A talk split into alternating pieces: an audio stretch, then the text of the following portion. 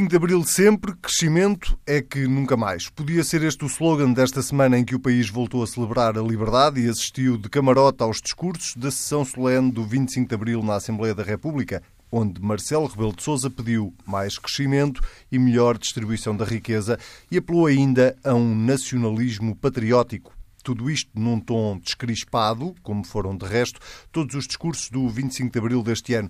Marcelo foi só um bocadinho mais longe na entrevista que deu depois à Antena 1, onde apontou a falta de investimento público como um dos principais travões ao crescimento económico de Portugal. E aí atribuiu culpas a Costa e a Passos. Costa e Passos, precisamente, que se travaram de razões esta semana no debate quinzenal por causa do Conselho de Finanças Públicas. Neste Bloco Central teremos ainda tempo para fazer um primeiro balanço da primeira volta das eleições francesas. Isto, claro, se o Pedro Marcos Lopes e o Pedro Adão e Silva colaborarem comigo na gestão do tempo. Sejam bem-vindos. Vamos começar pela questão do 25 de Abril eh, e pelo discurso pelos discursos uh, que passaram pela Assembleia da República. Uh, claramente, Pedro Marcos Lopes, uh, num tom descrispado como o Presidente gosta. Pois eu acho que o espírito, o espírito da presidência de, de Marcelo Rebelo de Sousa desceu não só em cor, o espírito desceu sobre a Assembleia da República e por acaso ele também estava presente por acaso não, o Presidente da República tem que estar sempre presente, mas também estava presente e, portanto, não foi só o espírito, mas também foi o corpo que desceu sobre, sobre a Assembleia da República e, e, e fez, provavelmente, com que os discursos tivessem tido aquela, aquele, aquele tom e aquele registro. Eu não acho que é, que é coincidência, por isso é que eu falo que o, espírito desceu sobre, sobre a Assembleia da República. Eu acho que o próprio Presidente da República, por aquilo até que tem feito e até pelo que disse antes do, da cerimónia, dizendo que não faria discurso sobre atualidade política, mas um discurso muito mais abrangente, também fez com que uh, os discursos tivessem tido aquele, aquele caráter e a, aquela descrispação que noutras alturas uh, foi muito, muito complicada. Eu acho que isso faz todo o sentido. Acho que o professor, o professor Marcelo Rebelo de Sousa, uh, o apelo que fez, faz todo o sentido. E o discurso que também fez, também o faz. Mas já lá vou à parte do discurso. E faz sentido, porque nestas alturas é fundamental ter uma, uma consciência mais abrangente do que propriamente o momento, o momento político que se vive, quer dizer, e aqui entra-se e aqui já entro por causa desse motivo no próprio discurso de Marcelo Rebelo de Sousa. Quer dizer, há, há, é preciso ter memória, é preciso criar memória, eh, é preciso que exista um, um respeito e uma maior, uma maior exaltação das instituições democráticas. E, no fundo, foi o que ele fez. Foi o que ele fez no seu, no seu discurso. Ele apontou, ele olhou para um dos grandes perigos, para a situação, no fundo, que se vai vivendo na Europa e no mundo sem a dizer, não é? nomeadamente em relação aos populismos, e fez uma exaltação das instituições como o grande, como o grande eh, bloqueio ao crescimento desses, desses populismos, depois, evidentemente, que, que dá outras, outras, outras razões, quer dizer, que é preciso. Que é, outras razões não. Apela ao melhoramento do funcionamento dessas instituições eh, eh, para que não exista os riscos eh, que, têm, que, que estão a acontecer por todo o lado. Mas, arrepiaste, mas... arrepiaste quando ele falou em nacionalismo patriótico? não me arrepiei rigorosamente nada, quer dizer, eu, eu, eu, não tenho, eu não tenho, eu não tenho qualquer peixe em utilizar a palavra patriota.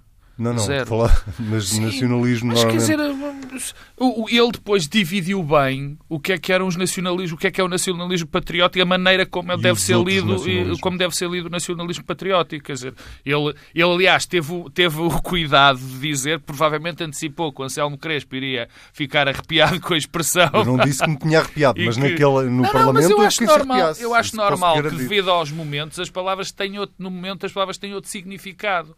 E ele fez bem em esclarecer o que é que queria dizer com isso. Aliás, dizendo que queria mesmo, que queria mesmo dizer. Mas há, há deixa-me reforçar uh, duas partes, uma parte fundamental da, da, do discurso dele, quando, uh, quando ele exalta particularmente a Assembleia da República E quando ele diz que, no fundo, as pessoas estão a olhar, os cidadãos estão a olhar para, para aquilo que os, que os deputados, os representantes do povo estão a fazer na Assembleia da República e que eles têm de ser o espelho no fundo, eh, eh, da democracia. Tem que, ser, tem que ser uma espécie também de pedagogos da democracia.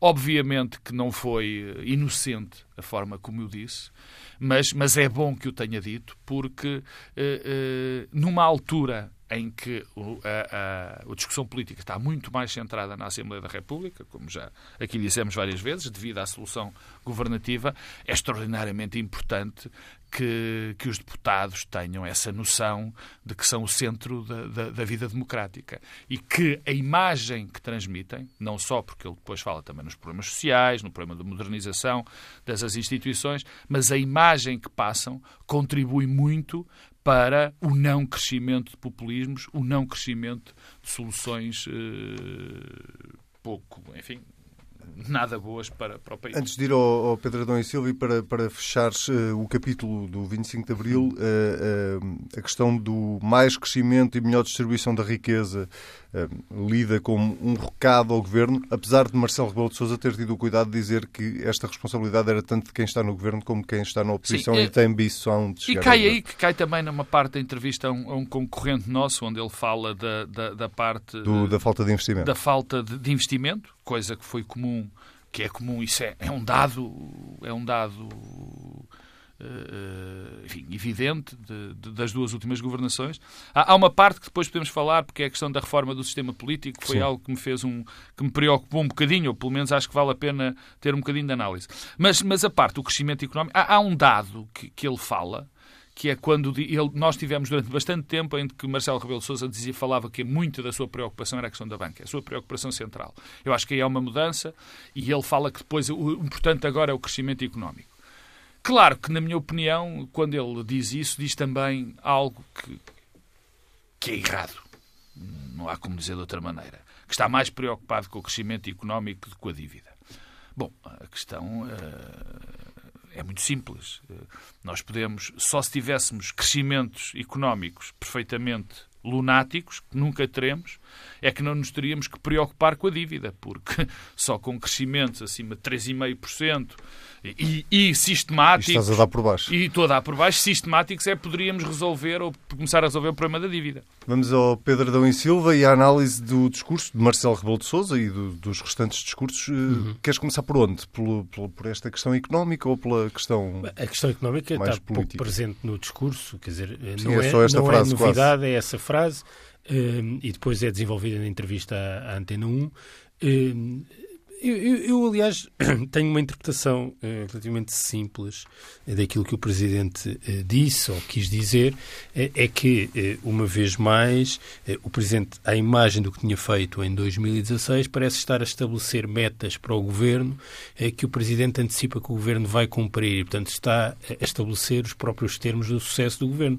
Porque quando o Presidente diz é preciso mais crescimento económico, uma coisa é a discussão do médio prazo. Agora, todos os sinais que há do comportamento da economia já em 2017 apontam para que no primeiro semestre os resultados sejam bons.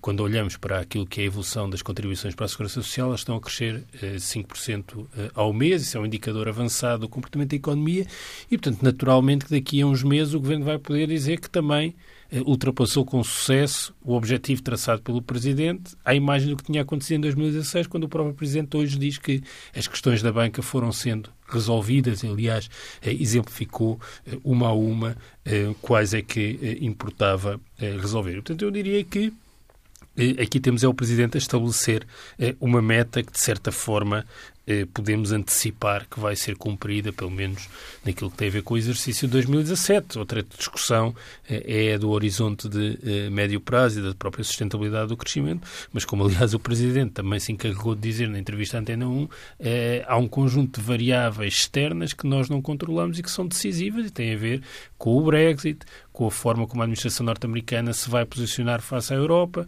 e com a própria. Foi curioso, porque, aliás, ligando ao tema da dívida, eu também eh, não, não acompanho a, a, interpretação que o Presidente faz da relação entre dívida e crescimento, porque é evidente que a dívida é um, é um dos grandes constrangimentos ao crescimento da economia portuguesa, mas mesmo em relação, por exemplo, ao tema do, do, do crédito mal parado, dos, dos NPLs, o Presidente remete para a Europa a solução para a questão. E, portanto, no fundo, eh, naquilo que falta resolver na banca, eh, o Presidente diz que não cabe já ao Governo e que o Governo fez eh, o seu trabalho. E, portanto, eu diria que essa nota, essa mensagem que aparece no discurso do 25 de Abril e que depois é densificada na entrevista, não, não vejo que tenha esse lado negativo ou de recado ao Governo.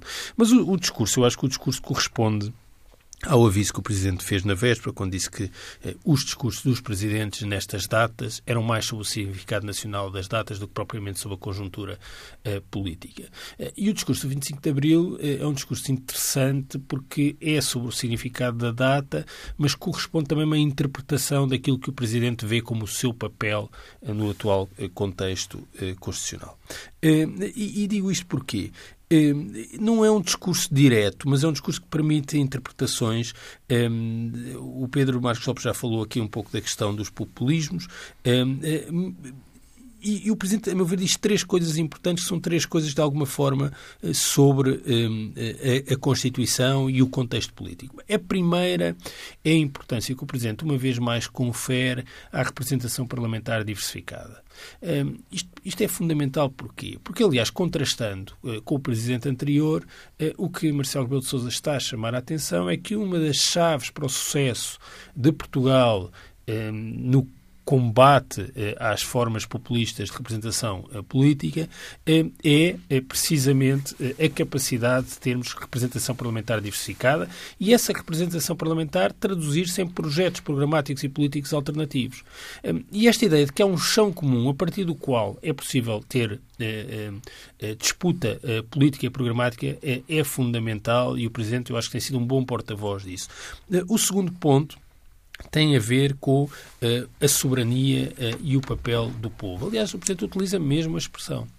Uh, porque o Presidente o que nos diz é as transformações que nós vivemos em Portugal nos últimos 43 anos não são uma consequência do 25 de Abril. Ou seja, não só foi algo que o 25 de Abril nos ofereceu. Pelo contrário, o 25 de Abril criou as condições para que isso acontecesse porque colocou o centro soberano no centro o povo soberano no centro do processo político. E, portanto, são conquistas coletivas. e o soberano é representado no Parlamento. Finalmente, um terceiro ponto fundamental e também ele contrastante é que o Presidente colocou em, em pé de igualdade os vários direitos constitucionais, os direitos económicos, culturais, sociais e políticos. Um, isso tem uma, um lado provavelmente até efetivo, quer dizer, é um presidente que é um constituinte e é também um constitucionalista, e portanto tem uma relação com a Constituição da República que contrasta com a relação com a Constituição da República que tem muitas pessoas, eh, e muitas pessoas com responsabilidades no seu espaço uh, político. Um, e isso marca também uma diferença, quer dizer, esta, esta ideia de que a não Constituição... estás a pensar em passo escolho, não? Não, claro que estou a pensar em passo escolho. Esta ideia de que a Constituição não só deve ser encarada nas suas várias componentes, como permite eh, projetos políticos alternativos sem violar a Constituição eh, é, é, é, é fundamental e, e, de certa forma, marca uma diferença. E marca uma diferença que mostra há um chão comum e esse chão comum pode ser partilhado por todos e depois há espaço para a diferença. Eu, não me choca também esse lado uh, do uh, nacionalismo eh, universalista e dessa, dessa versão. Eh, porquê? Porque, por um lado, eh, isso mostra, serve para provar que há leituras diferentes políticas que podem coexistir. Mostra que o Presidente não deixou de ser um homem de direita. ou da esquerda do, da direita, como ele às vezes de uma direita social. E, e, é evidente que a interpretação que o Presidente faz do universalismo português é, é uma interpretação que corresponde a uma reescrita da história. Ou seja, é, é uma projeção no, no futuro de um passado, de certa forma, mitificado. Uh, mas em todo o caso, isso tem um efeito. São quase todos os países sempre, das nações. Sempre. Mas isso tem um efeito sobre o presente. Dizer, não, eu, eu, eu não acompanho a ideia de que nós fomos um país de grandes costumes e universalista em toda a nossa história. Isso, aliás, não corresponde à verdade histórica. Mas se nós fazemos esse discurso sobre o passado e se ele se projeta no presente, isso é positivo, porque passamos a ser uh, um país que tem uma atitude diferente face, nomeadamente, à integração eh, de pessoas de outras culturas. Muito bem. Um dia depois uh, do 25 de Abril, no 26 de Abril, uh, debate quinzenal e, uh, enfim, sem grande história, mas a história que, que fica é, sem dúvida, o desaguisado entre Pedro Passos Coelho e António Costa, por causa das nomeações de dois vogais para o Conselho de Finanças Públicas. Isto dito assim, dito assim até parece estranho. estamos a falar de dois vogais para o Conselho de Finanças Públicas. Um, Pedro... é, é mais do que Pedro Marcos Lopes, uh, uh, não, não, uh, começou por, por haver uma crítica muito forte de Passos Coelho a António Costa por não querer explicar no Parlamento porque é que não tinha aceitado aqueles dois vogais. Entretanto, começou-se a perceber que várias coisas, quem são os dois vogais, que se calhar é uma questão importante, e sobretudo que, quem é que na verdade definiu as regras do jogo sobre quem é que nomeia para o Conselho de Finanças Públicas.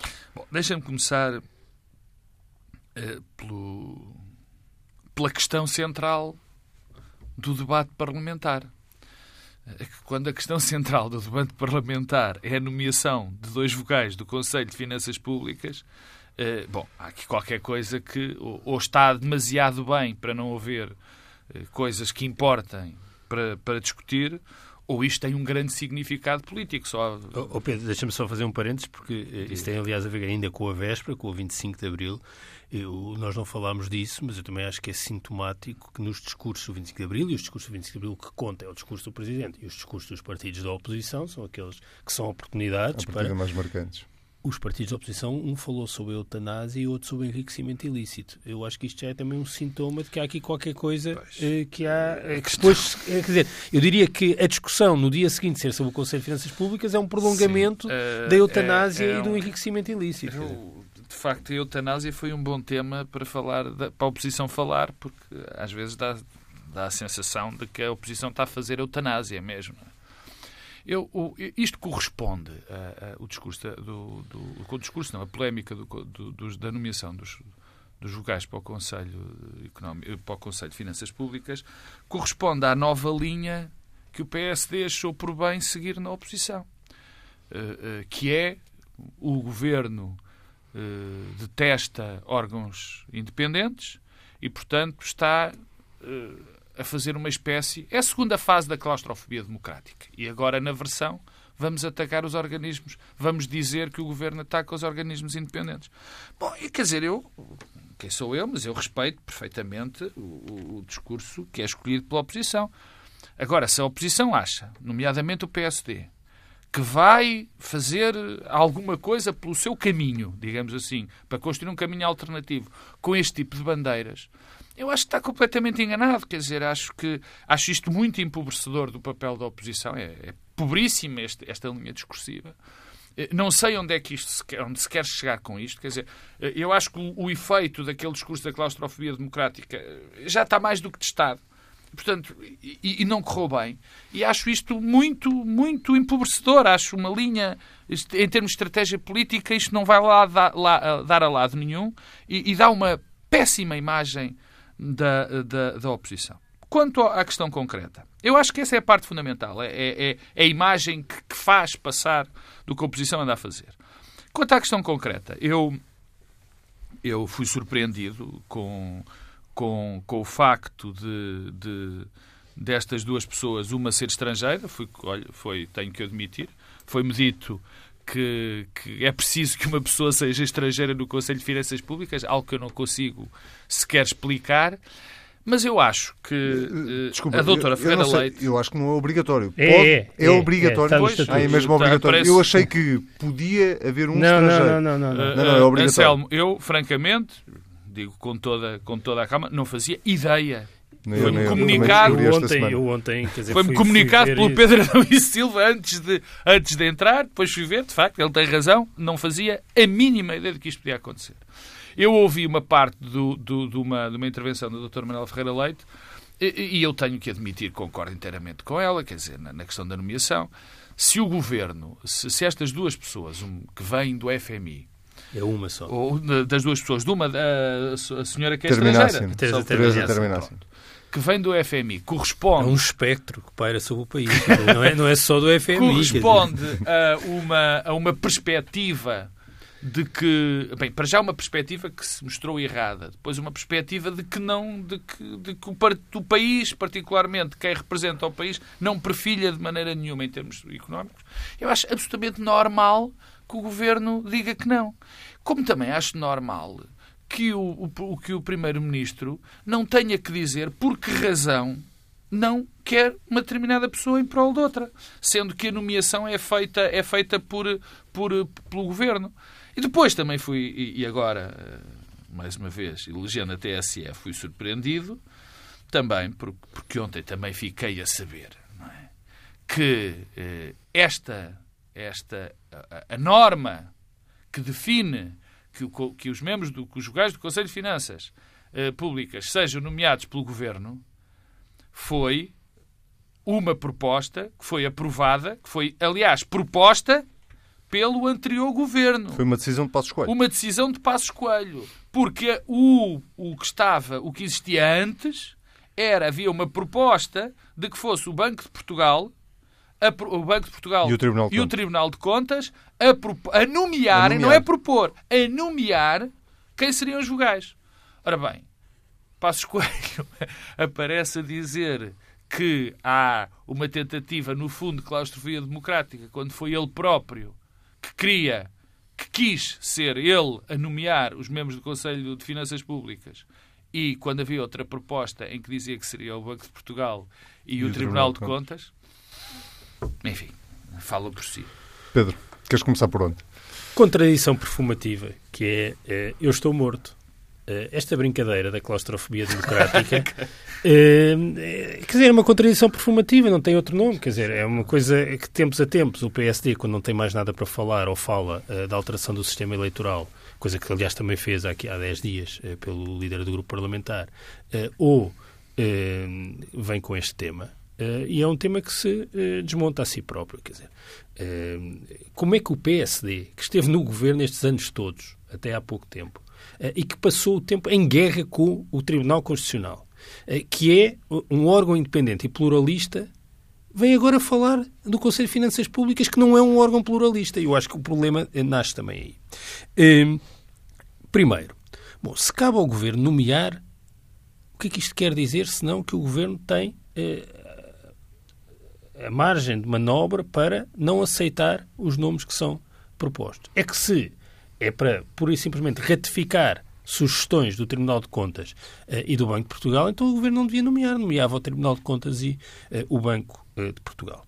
Bem, depois a questão da independência. Eu acho que nós tendemos a confundir independência com não pertencer a partidos em Portugal. Ah, e isso é porque estamos a falar do, do, do Conselho de Finanças Públicas. O Conselho de Finanças Públicas é um órgão que é um órgão que tem uma visão política sobre aquilo que deve ser a estratégia de consolidação orçamental. Ah, não é um, uma entidade científica, como aliás os últimos tempos têm provado, mas pelo contrário é um órgão que tem eh, uma visão eh, política legítima. Agora, não vale a pena é fingir que é um órgão com uma postura eh, neutral do ponto de vista daquilo que deve ser a estratégia de consolidação orçamental. Não é. Bem, e não só não é, como a sua eh, nem há visões neutrais sobre, não, sobre a questão há. da consolidação dizer, orçamental. Olha, Deus, e, portanto, eh, aquilo que o Conselho de Finanças Públicas eh, não pode fazer é fingir que é um órgão que não tem uma visão política sobre o que deve ser eh, a estratégia de consolidação orçamental e, eh, ao mesmo tempo, ter aquilo que é uma leitura eh, necessariamente marcada ideológica e politicamente. És daquele, daqueles que defendem que devia acabar o Conselho Eu não percebo o Conselho de Finanças Públicas, mas não percebo que o Conselho de Finanças Públicas nasceu num contexto que foi a discussão do PEC 2. Do Orçamento de Estado para 2011. A negociação Sim, nasce no âmbito no, da negociação entre PS e PSD Bem, do Orçamento e, de Estado e para nasce logo uh, de uma forma paradoxal, porque nessa altura um dos grandes temas era que nós íamos resolver os problemas das nossas contas públicas com uh, o fim das gorduras uh, na despesa pública e com o fim do Estado paralelo. Um conjunto de entidades que eram criadas à margem das entidades já existentes e que consumiam recursos públicos. O Conselho de Finanças Públicas é um exemplo no Estado paralelo. Porque eu pergunto-me, o que é que o Conselho de Finanças Públicas faz ou tem feito que o tal eh, não pode fazer ou, ou, bastava acrescentar algumas competências à UTAL. E a UTAL, exatamente, é um exemplo de que podemos ter um órgão a tratar das contas públicas que não é eh, marcado eh, politicamente. Ah, isto eu não tenho mal nenhum, e não vejo mal nenhum, nem estou a dizer que a doutora Teodora Cardoso eh, e as pessoas que a acompanham no, no, eh, no Conselho de Finanças Públicas não têm uma visão legítima e que é séria isto não é uma questão de seriedade. Agora, o que não podemos é achar que há uns órgãos que, lá porque têm um, uma forma de nomeação que não resulta da indicação dos partidos, passam a ter uma autonomia. E eu acho que falta pluralismo no debate sobre estratégia orçamental em Portugal. Eu, eu acho que, então, para haver uma entidade desta natureza, é uma entidade que tem de ser pluralista. O Tribunal Constitucional é uma entidade muito mais pluralista. Isso tem a ver, aliás, com a forma eh, de nomeação. Finalmente, esta uh, uh, descoberta que eu desconhecia também, quer dizer, descobri, eh, porque ontem tive de, eh, de, comentar o assunto e, portanto, uma busca rápida no Google, fez-me descobrir que nos estatutos do Conselho de Finanças Públicas está presente este requisito que é um dos membros tem de ser estrangeiro. eu devo dizer que isto é uma coisa que me ultrapassa verdadeiramente. Não vejo, futebol, não vejo qual é a razão que leva a que haja um estrangeiro, mas o que é que um estrangeiro acrescenta por ser estrangeiro? Eu não acho mal que haja um estrangeiro, o que eu acho mal é que haja uma obrigatoriedade de haver um estrangeiro estrangeiro. Eh, e devo dizer que esta ideia de que não só há um estrangeiro, como eh, é alguém que faz parte do FMI, a proposta que está em cima da mesa neste momento, quer dizer, é uma coisa que não faz como sentido. Como lembrava Ferreira Leite ontem, o primeiro estrangeiro era um alemão. Era um alemão, exatamente. Era um alemão vinha... que estava... Nunca ninguém ouviu falar dele, felizmente. Eh, eh, mas agora. Eh, Para ser franco, eu não conhecia. Nem, nem sabia não, não. que havia um estrangeiro. Por acaso, eu, por acaso não o conheço, mas já o vi nas conferências de imprensa do Conselho de Finanças Públicas. Ele costuma agora, aparecer. agora vem uma indicação de uma pessoa do FMI, que ainda para mais foi responsável pela Europa do Sul na década de 80 e que teve responsabilidades no segundo programa do FMI em Portugal.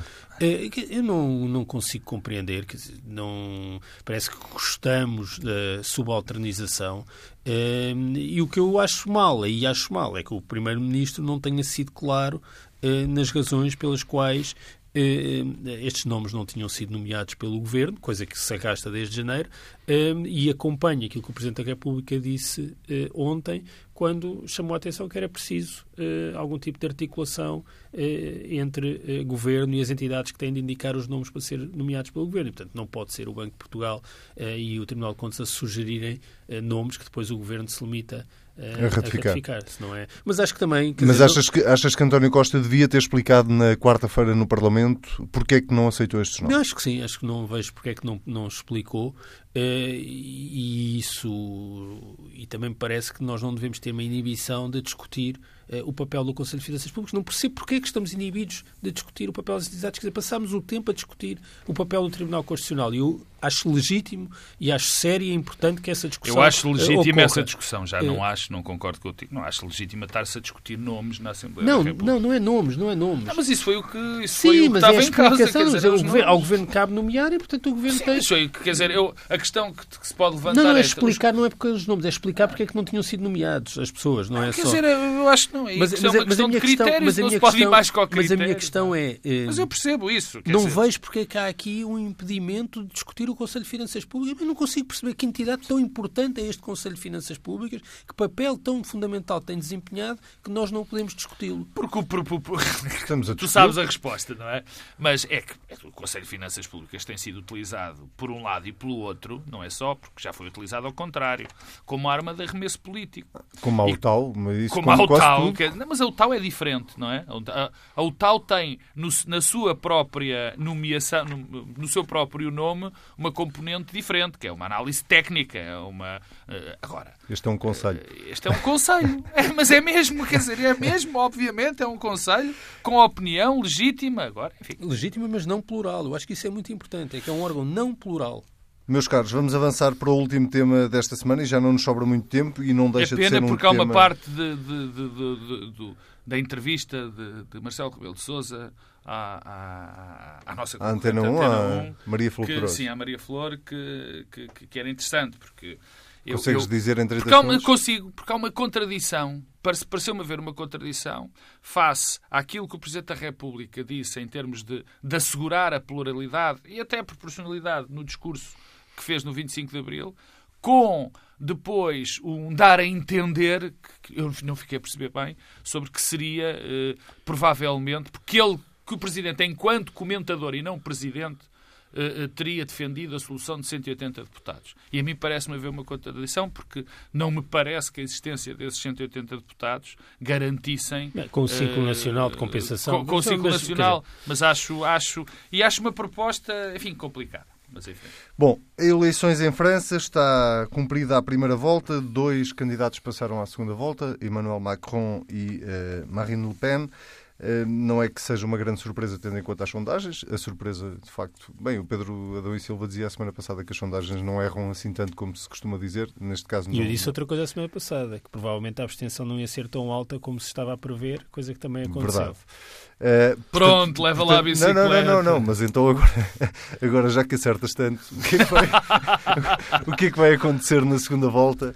Uh, sendo que as sondagens apontam um vencedor, claro, que é Macron. Uhum. Mas está ganho? Ponto... Não, não, não, repara. Então, olha, uma comparação com o que aconteceu há 15 anos com Chirac eh, e eh, Le Pen pai. Eh,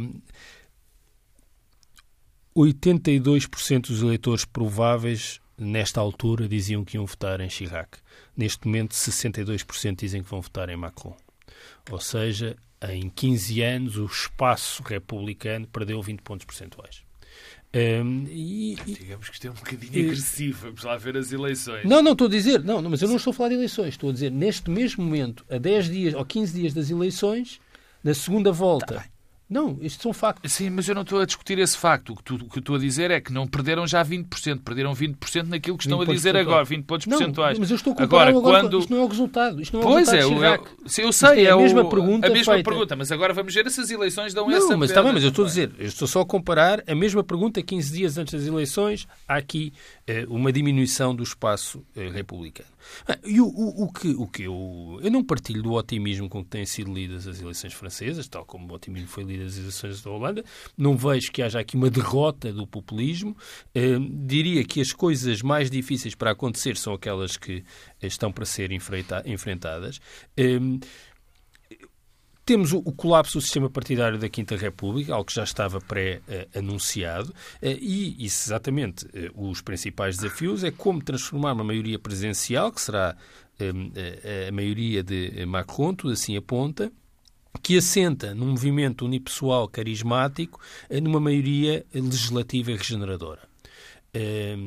Há experiências de sucesso e de falhanço a este nível, quer dizer, de certa forma, eh, de Gaulle é a experiência de sucesso, Giscard é, de certa forma, também uma experiência a meio caminho, mas temos o caso português de eh, Ramalhianos, que é uma experiência de falhanço, de construção de uma maioria eh, regeneradora eh, a partir de uma maioria eh, pessoal, eh, pessoal. E dentro, do, dentro de Belém.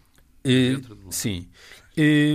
O, o, o, que isto mostra é que o populismo é insuficiente neste momento para vencer eleições, eh, mas é suficiente para influenciar eh, o processo político. Um artigo muito curioso no New York Times fazia, tinha uma metáfora que me parece exata, que é eh, o populismo chegou à maioridade, tirou a carta de condução e já pode guiar o carro. Não tem ainda recursos para ser dono do, do carro, carro, e pagar os seguros. e eu pergunto-me é até onde é que vai a capacidade de influenciar a agenda política dos partidos populistas? Temos o exemplo holandês, que é um mau exemplo, porque uma das razões porque o partido que está ainda no poder e que vai eh, continuar no poder ganha as eleições é porque esvaziou eh, e eh, ocupou parte da agenda populista. E a outra questão fundamental é se os fatores todos e as causas que levaram ao voto nos partidos eh, populistas continuam todos presentes, qual é a razão para afastarmos eh, a sua possibilidade de vitória e a possibilidade de crescimento eleitoral? Nos últimos 15 anos, a França não resolveu nenhum dos problemas que tinha explicado a passagem à segunda volta de Le Pen. Porquê é que agora vai haver capacidade com a ausência de partidos em eleições legislativas daqui a, dois meses, eh, com dificuldades económicas, com um contexto europeu que é mais adverso, se calhar, do que era eh, há 15 anos? Porquê é que as coisas se vão resolver? Não estamos, se calhar estamos aqui num interregno e não propriamente num virar de página eh, em que podemos estar otimistas. Pedro Marcos Lopes. Estás mais otimista, mais pessimista? Bom, Ou assim, assim? Há, há, logo um dado que, que perturbante antes de chegar à, à, questão de Le Pen. Há não demoramos um muito a chegar lá. Não, não, não. Há logo um dado preocupante. 40% do eleitorado francês votou em soluções, para já, anti-europeias. Ah, ou pelo menos de partidos que não estão, nem pouco mais ou menos, eh, contentes com a Europa. Bem, ninguém está propriamente contente. Estás a mas que tem Le Pen com Mélenchon, Mélenchon. com Le Pen. Nessa parte, atenção, uhum. uh, apesar de que depois o comportamento de Mélenchon é, é, aquele que nós sabemos, quer dizer, que não vai dar indicação de O voto. que também não é novidade, porque já houve um é. referendo em França aos tratados é. europeus que também sabemos não qual é, foi o resultado. Não, não, é? Portanto... é, não é novidade rigorosamente nenhuma mas que dá uma ideia de que aquilo que, de que passa, pensa grande parte, que pensa uma parte significativa do eleitorado francês. Ou, ou seja, que, ou pelo menos essas duas pessoas, dando dando, dando-os a elas como representantes desse eleitorado.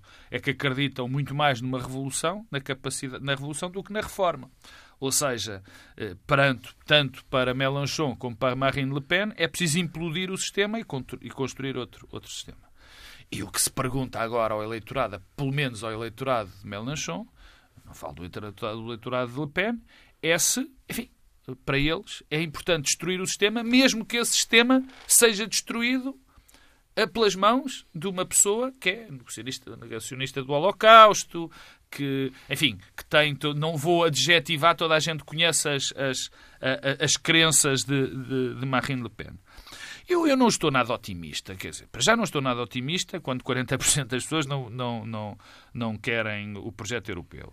Depois tenho que reconhecer, por muito, por muito que me custe, enfim, é verdade, que nada foi feito na França e em muitos países, ou pelo menos pouco foi feito, para que se reverter esta, esta pulsão, ou seja, de existirem pessoas que acham que tem que se implodir este sistema porque são pessoas que estão descontentes com o sistema, porque, porque acham que o sistema não lhes chegou, porque as suas expectativas foram quebradas e estão dispostas, por causa disso, a ir para soluções que, a breve trecho, seriam soluções não democráticas. Isto é, é, é, é efetivo. Agora, Segunda eu vez. acho, eu acho, e com isto termino, que, eh, que o Pedro tinha uma nota pessimista a saber, bom, o Macron ganha e depois fica tudo na mesma. Bem, eu, enquanto o sistema existir... Não, fica tudo na mesma, não vai ficar tudo na mesma. Não, não, não, não, as soluções... Não, não, mas é, não, é que não vai ficar Até tudo pode piorar por causa dos partidos, é não... Vai, temos eleições legislativas e temos um presidente sem partido. Mas como eu digo, vai ficar tudo na mesma. É as situações objetivas que levam ao crescimento deste tipo de partidos, a existência destes partidos, não se, não se vai alterar, não, não se vão criar condições para isso. Eu, eu tenho a minha, o meu otimismo é que, e que é um otimismo sistematicamente negado pelas várias eleições, é que as pessoas finalmente uh, uh, olhem para aquilo que está a passar, que está, que está a acontecer e riem e, e, e, e, deem a volta. Quer dizer, percebam e, consigam perceber que se tem que fazer as coisas uh, de outra forma. Porque lá está, eu, eu não tenho a, a, a, frase de cor, mas havia um, social-democrata, o António Júlio tinha uma frase, quer dizer, antes de se implodir um sistema, os termos não são esses, nós temos que saber exatamente, exatamente que até ao fim, até ao fim, se este resulta ou não. E, e, portanto, ainda estamos muito longe esta é a minha convicção de achar que aquilo, a maneira como nós vivemos, não é a certa. Muito bem. Pedro Marcos Lopes, Pedro Adão e Silva, muito obrigado. Voltamos a ver-nos daqui uma semana. O Bloco Central, o último de abril, fica por aqui. Já sabe, pode ouvir as vezes quiser. Basta ir a tsf.pt ou comentar com o hashtag TSF Bloco Central. Até daqui uma semana.